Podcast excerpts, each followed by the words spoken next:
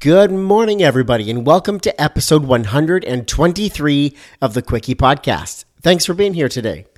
I'm your host, Dave Hopkins, and during this episode, we get to hear a story from our guest about uh, some challenges and struggles with print design and a print project where he sort of cut his teeth in the print uh, design game. So, before I introduce today's guest, I wanted to tell you about something I put together to help you out when you're creating designs for print. I put together a guide that covers the top things that even experienced print designers sometimes forget to double check their file for before sending it into the printer. If you send your files in wrong, they'll be kicked back to you. You could lose your spot on press. You get killed. You know, you're delayed with timing. There could be additional costs to have prepress redo it or reproof it or fix it, whatever that may be. It can be costly, time or dollars. Head over to thequickiepodcast.com and pick up this free guide of the top things to check your file for before sending into the printer. Okay. Today's guest is Hank Washington. He is a designer and illustrator out of Birmingham, Alabama, under the name of Hank Designs. During this episode, Hank tells us about how it was his brother that first opened his eyes to creativity, as he was a very talented illustrator and loved drawing characters. There was then a website that Hank came across that really opened his eyes to design and what was possible.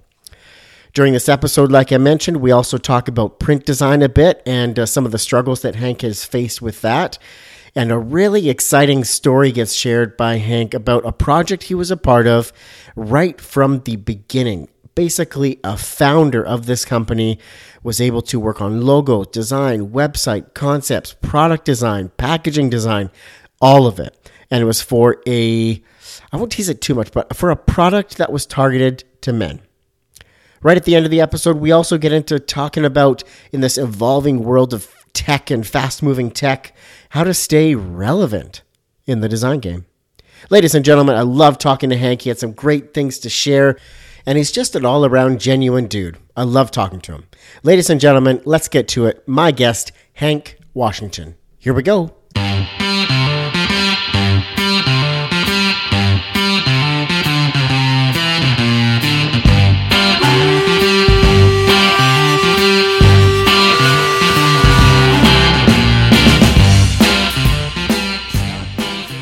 Welcome to the Quickie Podcast, the daily interview show where we talk to graphic designers about their journey to the creative field.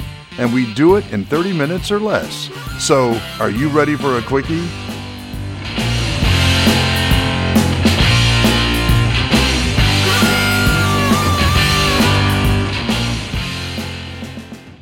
Hank, how are you, sir? Doing good. How are you? I'm doing great. Thanks so much for being on the show today. I'm super stoked to chat with you. Thank you for having me. I'm excited. I first got to ask, are you ready for a quickie? Let's do it.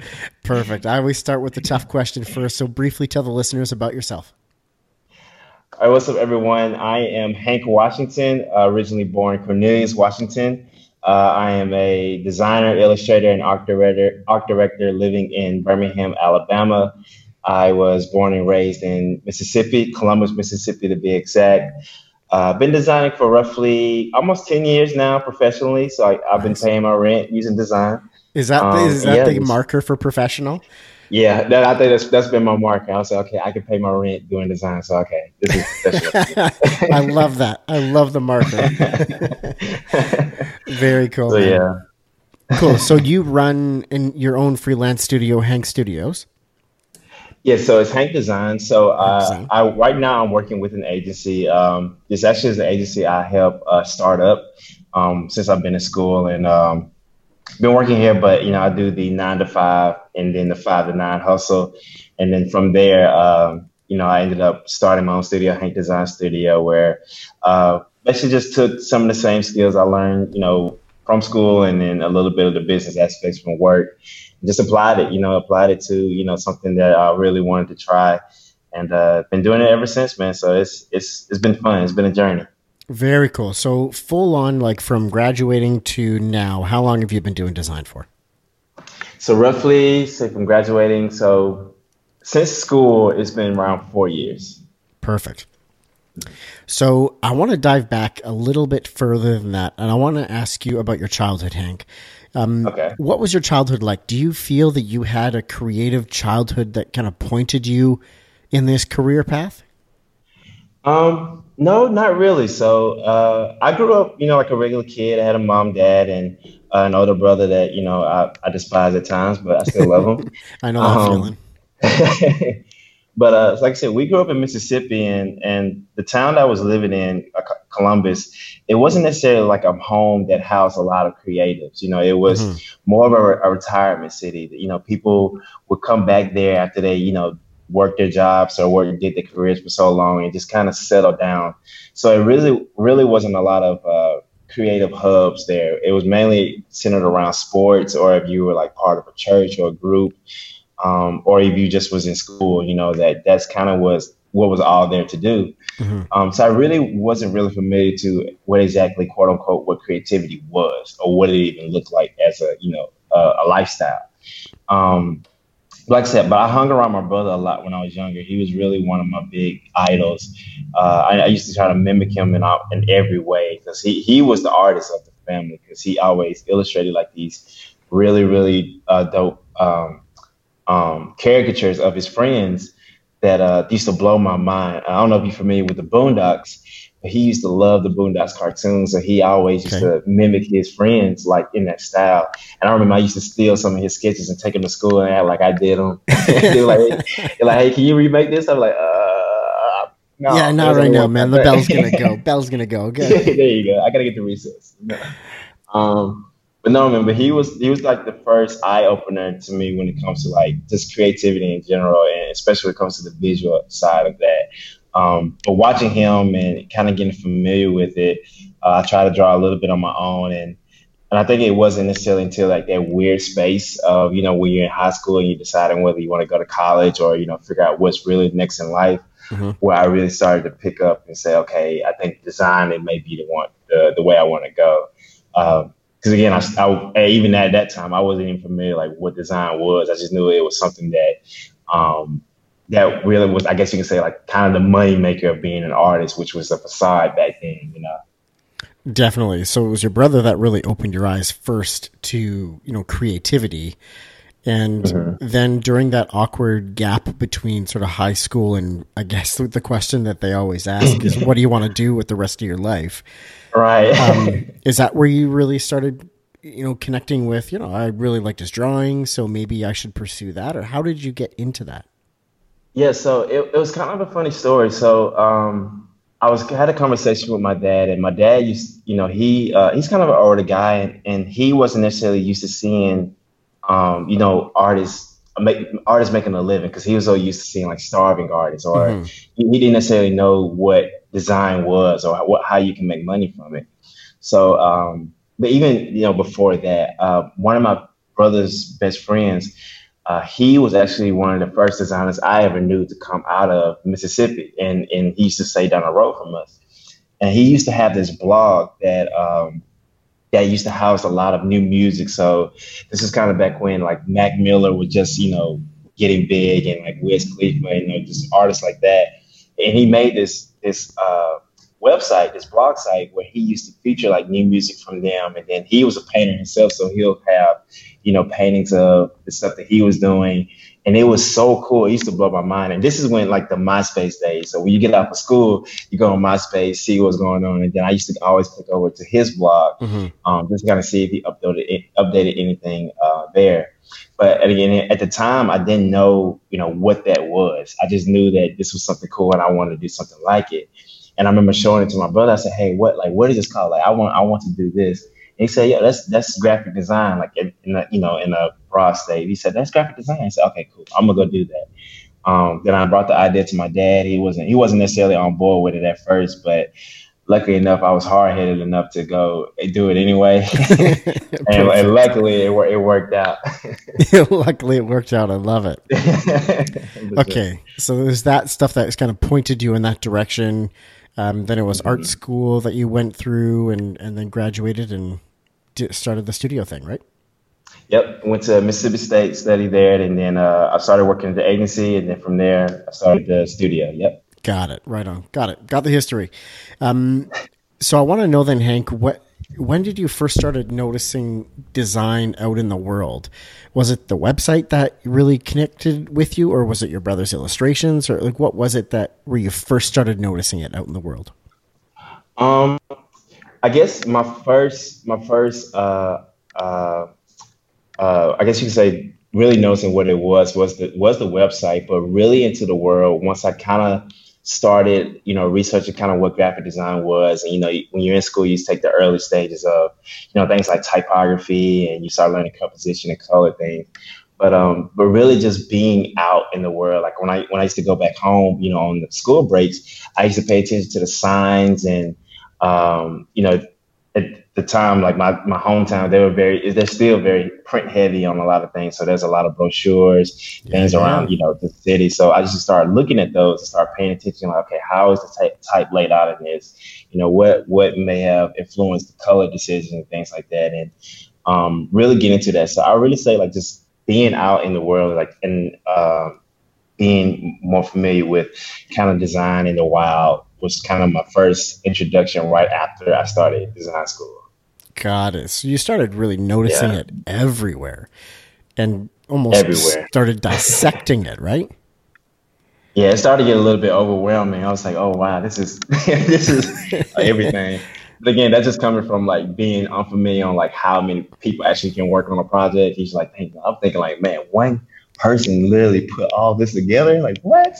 like, no, that's, that's completely false. yeah, there's a team of people. There's a team um, Hank, what stands out as the most influential design of your life so far? And so, this far as like my, my personal designs, or just like in general, just like it could be either. You know, it could be a, a project that you've been a part of, or something that you've um, something that you've seen and it just has stuck with you. Man, I'd say the most is influential has probably been like this recent wave of you know sports designs. Um, I don't know if you if you follow on Twitter. There's an amazing a Twitter page called Trenches, and um, what they do there is it's a it's a it's a page they they share a lot of like sports graphics. So like you know football teams, um, basketball teams, they they have their you know the in-house design teams creating these amazing graphics that um, really pulls their fans more into the program and more into the players themselves. And I think that's been the most recent, I guess, impactful thing. Because I'm, I'm a huge sports fan. Um, I really love the fact that players are being highlighted in such a different way that's you know non-traditional. Um, and with this being just a fresh way to bring players closer to their fans in a way that you know allows designers, designer, and sports to really have that uh, connection. I think I think it's groundbreaking, honestly, and I'm I'm really excited to see kind of where sport design goes, you know, in the next few years, and how we can like you know really connect, bridge that gap between design and you know, athletes. That's awesome. What was that Twitter account called? It's called Trenches. So it's T R E N C H E S. Wow, I'm glad I'm good at spelling. but uh, it's, it's it's Trenches on Twitter. Check them out. Give them a follow. Um, it's an amazing account. There's plenty of other accounts like them, but they're one of my favorites. But they do a really good job of highlighting sports designs across you know many platforms, and they highlight different sports designers um, in a good way. And I think it's a it's a niche that's that's going to be here for a while. Very cool. No, I haven't heard of them, so I have to check that out now. Yeah, they're amazing. Um, so you've mentioned one with trenches, but Hank, I want to ask, what are some of the other designers or brands that you look up to or closely follow, and what is it about them that you like? Man, so one designer I really love following is uh, Ade Hogue. Um, he's an amazing designer and uh, lettering artist based out of Chicago. Mm-hmm. Um, so his name is Ade A D E and his last name is H O G U E. I think that's name. I think that's his name. So he's probably gonna kill me if he ever hear this podcast. But uh, um, but no, he's he's one of my one of my favorite designers to follow. Um, he does these amazing lettering projects, and he does a really uh, good job of using uh, physical elements like you know flowers and plants and just random objects to create these uh, beautiful type um, type layouts. And I've been following for a while, but he was really one of the early influences of like me finding the style and really finding a voice of how I really want to communicate um, the type of work that I, you know, I really enjoy doing. Because um, you know, I've been working in an agency, so like you always got to kind of abide by you know a client's boundaries. Mm-hmm. Um, and every now and then you have a little bit of freedom. But you know, when I came across his page and kind of the work that he was doing, I've been following him for you know a really long time, and uh, every every time he posted something or he shared some of his work, I mean, it's always like influenced me to like go and okay, how can I make something like that mine, or you know, or how can I do it in a similar way to make it feel more like Hank, influenced by Ade, you know. Totally. How do you make, how do you sort of put your your spin and your taste on it? Exactly, exactly, for sure. So shout out Ade. awesome. That's a good one. I'm gonna check him out. And that's on Instagram? Yeah, he's on Instagram. Right on. Um, Hank, I want to now ask you about print and packaging. I want to hear you know a, a, story or something about how you've utilized print and packaging in your design career. Oh man, so let's do it. So, uh, so a disclaimer: I sucked at print in school. I, I, was not good at print at all. Like that was, uh, I think, it's one of my weakest weakest uh, um, skills that I did have. But um, fortunate enough, I was able to work on a few projects that required, you know, some print. Um, one of the first ones I got to work on was for Mississippi State football. Um, so they, the agency I worked with, they ended up hiring us to uh, create the recruiting. Uh, it's a recruiting poster that folded into like this little booklet, mm-hmm. and uh, it was before this is around the Dak Prescott era. So Dak Prescott was a really big quarterback here at Mississippi State at the time, and and I was super honored to be able to work on that project because it was like it was going in the hands of like future, you know, players that are going to come to the school and like and probably future Hall of Famers. So um, we was asked to do that. So I worked on that, and that was a super challenging project. I was I felt sometimes even now I still felt like I wasn't qualified to even work on that project, but um, it, it, was amazing. I, I enjoyed enjoyed the whole process through it, and ended up becoming something um, that I'm super proud of, and uh, you know, I, I, I, hope it did what it was supposed to do. we'll, we'll, see in the next few seasons. Perfect. So that was was that sort of the print project that you kind of cut your teeth on? Yeah, it really puts the limits on you know my capabilities and what I had to you know apply as far as skill set wise. And sometimes it was a little bit of learning on the job, but you know it was fun. I, I wouldn't trade it for anything. Very cool. That's a great, great story. How it sort of, you know, taught you and sort of challenged you. I guess would be the best way to put it. For sure. For sure. Awesome. Well, Hank, speaking of challenges, the next couple of questions that I have for you are really around the parts of your career where you've made some mistakes, you've had some struggles, hey. you learned some lessons. And I really want to pull those stories out and share those with the listeners. Oh, man, let's do it. All right. I love the excitement to dive into the, the nasty nitty gritty stuff.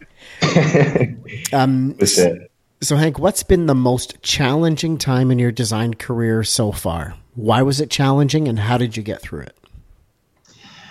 Wow, the most challenging so far. So I won't say any specific names or any, um, just because I, I respect. Definitely, but, uh, definitely not. Yeah. Uh, Mid, I say I say midway once I kind of got out of school and started really understanding, you know, a little bit more of the business aspect. I was still, you know, quite uh, a rookie, I guess you can say, in the game of, mm-hmm. you know, really hashing out the details and uh, of, you know, projects and everything. But I had this one client that I was working on. It was for a, it was an identity project I was working on. Um, but being as naive as I was and, and I was so excited about the project that I, I, completely skipped over the whole, you know, legal aspect and like the whole money thing, um, or just even just clearing, like, you know, defining the scope of work of the whole project. So, you know, I got it, got it, you know, the good to go, got, you know, deposits and everything.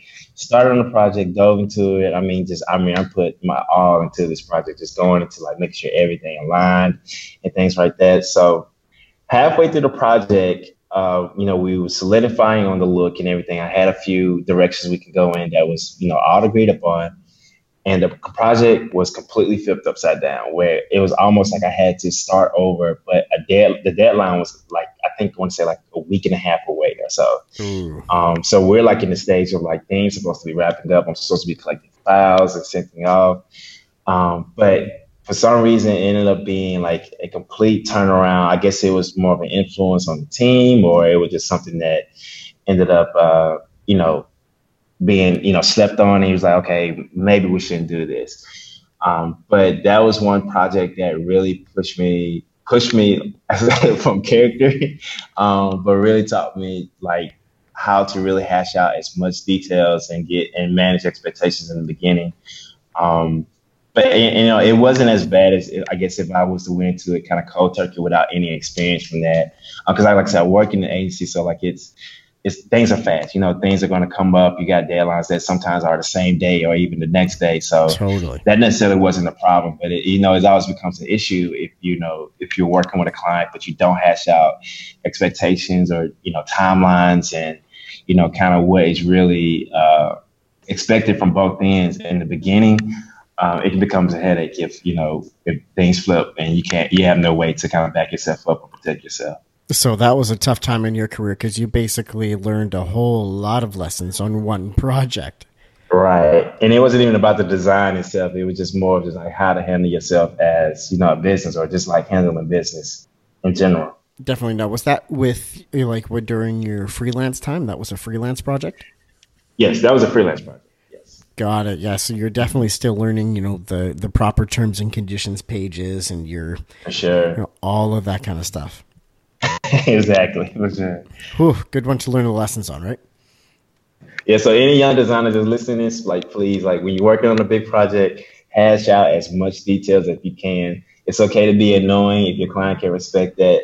It may not be the project for you, but get all the details that you can in the beginning. Definitely better than you know trying to figure it out midstream and then developing the panic and the deadline's not changing and yeah, you get oh, stuck yeah. in a tough spot. For sure. So I want to ask Hank, is there another specific design or project that you were a part of that did not go well or bring the desired result? Um, what was that like? How did that feel? Yeah, so there, there, there's been a couple projects like that. Um, and in you know there was sometimes like you know you it was really like an eye opener to where like your you know what like a perception of a brand is is not ultimately up to you or like your client. It's always based on the audience and the people that you you know you're working towards or you're working for. Um yeah but i had i had a project i was working on a um an app for a friend uh was doing the branding kind of the ui for it but unfortunately you know the the outcome of it didn't necessarily get the response that we were both, you know, anticipating for it. Uh, but it was just coming from a point of, you know, you know, you put a lot into something, and ultimately the market dictates and kind of like, okay, is this something that people are going to, you know, gravitate towards and ultimately use? And um, you know, it didn't, and it didn't work out that way. And it, it was a big eye opener to kind of understand, you know, again, even just outside of design, just understanding kind of what what is the need? And you know really trying to make something that can make people's lives a little bit easier or you know or make it make their lives a little bit more i guess you can say fun than you know than it already is. So uh, yeah so that I, that was a project that kind of kind of opened my eyes to that aspect to where like you know the market really being the dictator but you got to be able to design uh, for your users and not just for yourself. So that is like a massive lesson and you can make anything pretty. You can make it look nice. Yeah, for sure. But if it's not needed, if nobody needs it, um, it's tough. It's it's kind of a dead spot. It is. It is. And it, but it's humbling though. You know, it's it's challenging and, and it, it becomes a little. You know, it's a good shot at your ego, but in a good way. I think it's, it breaks your ego down to where okay, so I can't you know design only for other designers or you know I can't design just to make this you know a portfolio work got to make sure like, this needs to be good for my users, and people need to be able to find you know find value in this. So, mm-hmm. find so value. People need to find be able to find value in it. That's huge. Exactly. Exactly. For sure. All right, Hank. I'm going to turn this bus around for you. All right. um, I want you to tell me about a project that you've been a part of that you're the most proud of, one that just makes your heart sing. Most proud of. Yep. So, um, so a few years ago, um, probably roughly two years ago, uh, me and a buddy of mine, we were we had a kind of conversation. We were just kind of talking, and we've done a lot of business together in the past. So you know, we worked on projects that obviously didn't work, and you know, um, you learned we learned a lot together. But mm-hmm. we really wanted to make a project that was specifically for men and specifically uh, black men. So as we were scratching kind of like our nappy beards at the time, I had a little peach fuzz as a young guy. We said, "Yo, let's let's make a, a beer product. You know, let's let's make something that we can sell to men, that's for men, by men, um, and, and let's do it from the ground up, like everything developing the name, the packaging, the logo, the whole nine yards. Um, so we ended up coming up with this beard company and called True Beard, uh, and it's still up and running. We have we have uh, some really good guys that's running it right now, but uh, this was one of those projects that was purely passion, and uh, and this one of the projects that we got zero dollars from. mm-hmm. it was like, literally no money up front. It was all off the, you know, the hustle, invested time.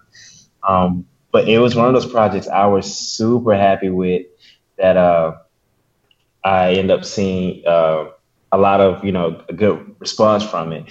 So I was able to come up, help come up with the name, ultimately come up with the the logo, the branding, the packaging for it, and to be able to see that from the ground up and come to life and to be able to actually hold the product and use the product and ultimately see other people, you know, be um, have a good response to the product.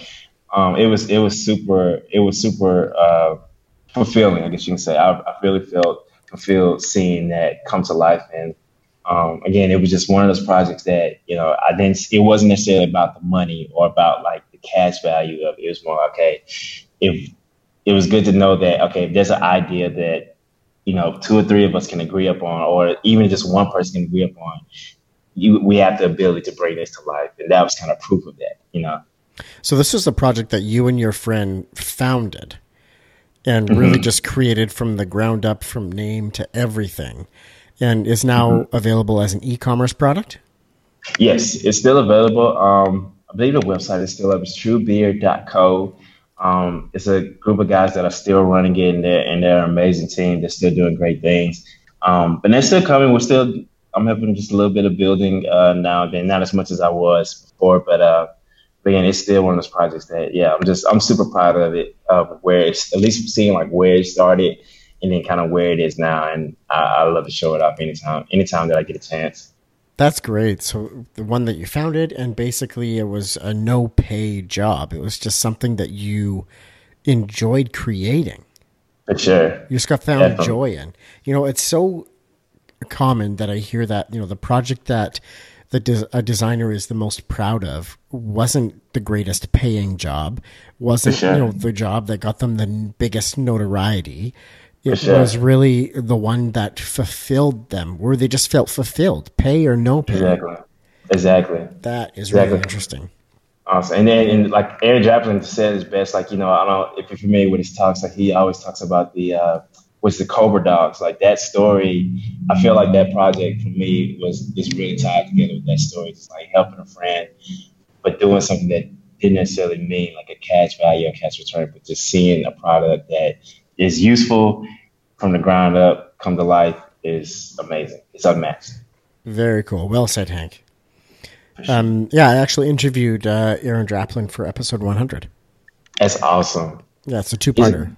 He's a, character. I haven't met him in person yet, but I'm I'm actually kind of scared too because I, I, know, his personality is so bright. I was like, I don't know if he's gonna blind me or not.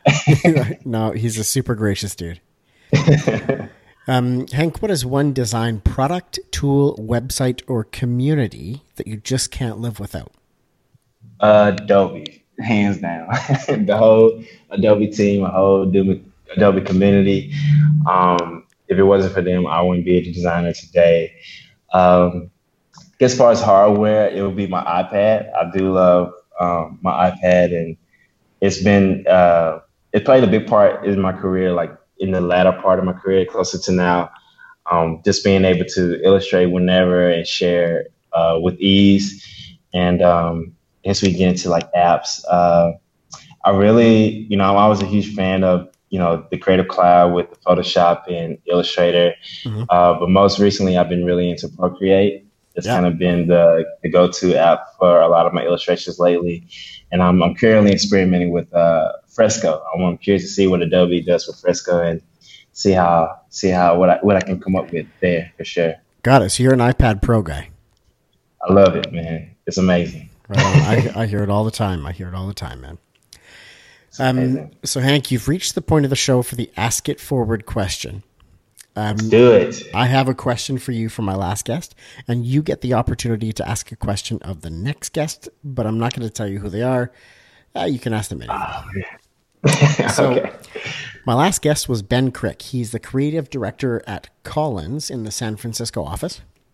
Nice. And he wanted to ask what is the biggest design challenge that designers face in the next 50 years? Wow. Biggest design challenge that the designers will face in the next 50 years. Yep. Hmm. Wow, man, that's a great question. Golly. Uh, okay, so I think the biggest challenge that we're going to face is it's probably it's going to come down to how we adapt to how we create. I think. Because technology is going to be advancing like it's already almost scary the way that it's advancing now like how easy it is to make designs. But i personally look at it as leverage because it ultimately gives us the power to make decisions a lot easier. And i think the the the challenge that we're going to face is how we make those decisions. Um, when it comes to an actual execution thing and how we adapt to that. And I think with how just how evolution, just how it works, is how people adapt to certain things and the way we communicate. I think just the way we adapt to how we execute is going to be the biggest challenge um, designers, you know, are going to face. And I honestly, I could be wrong, but that's just like an immediate guess. So. No, it's so interesting you say that because when you say that, I really hear um, the challenge of staying relevant with evolving technology. For sure. And it's interesting you say that. I can't remember the name of the website platform, but there's a pl- website platform out there that uses AI, artificial intelligence, to create mm-hmm. and design your website and adapt and adjust your website in real time. Right and and that that's sort good. of thing, right? You know, having an yeah. AI person, not, person that's not even the right word, but having mm-hmm. AI create and redesign your website in real time over and over and over again. You know, what are the pros and cons of that? How do you explain to your customer why mm-hmm. that is dangerous? You know, what you could offer that that can't, right. and the benefits of that. So I, I hear you there. You know, staying relevant with evolving technology, definitely. For sure. And, and I read a, a, really good article, and I can't remember the guy's name. I don't make sure I, if I ever share I quote him. But um, um, one thing that was said, I think it was at a conference, you know, with technology advancing, it is kind of scary to, you know, to see that there are kind of like these AI and robots that are quote unquote doing our jobs, I guess you can say. But I think this ultimately gives us an avenue or you know more of an uh, ability to become more and more human in the way that we uh, communicate through our creative ways. I think you know mm-hmm. the things becoming so robotic, you, it's easy to tell. Like when things are temporary, like there's a, it's hard to kind of explain, but there are things that you can tell that okay, this is a bot that's doing it, and then you know to the naked eye they won't know the difference. But I think over time, and like into your question, like with the next 50 years, I think we're going to have more and more of a chance to become more human in the way that we communicate. And I think it's going to create like a, a sense of relatability that maybe a machine can't, you know, replicate. Mm-hmm. And, who, and who knows, you know, but I think time will really tell. But I, I really believe that's going to give us more leverage than we think, honestly. Nice. For sure. I like that. Well answered, Hank. For such a for such an intimidating question, you really tackled it. Hey, I try my best. so, Hank, what is the question that you would like to ask my next guest? Man, now I'm trying to rethink mine because that was one is so good. Um, I would say to the next guest, what is the most uncomfortable design decision you had ever made, and what was the result of it? Oh, I really like that.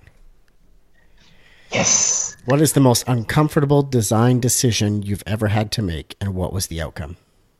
Yes. I like it. I'm gonna make sure I tune in. I want to make sure they stumble on that, like I stumbled on this person. so sorry to the next case. awesome, Hank. You've reached the end of the podcast, man. Thank you so much for your time. I really appreciate you coming on. Thank you. Thank you for having me. All right, everybody. Thank you so much for your time and listening to today's episode. I really appreciate it.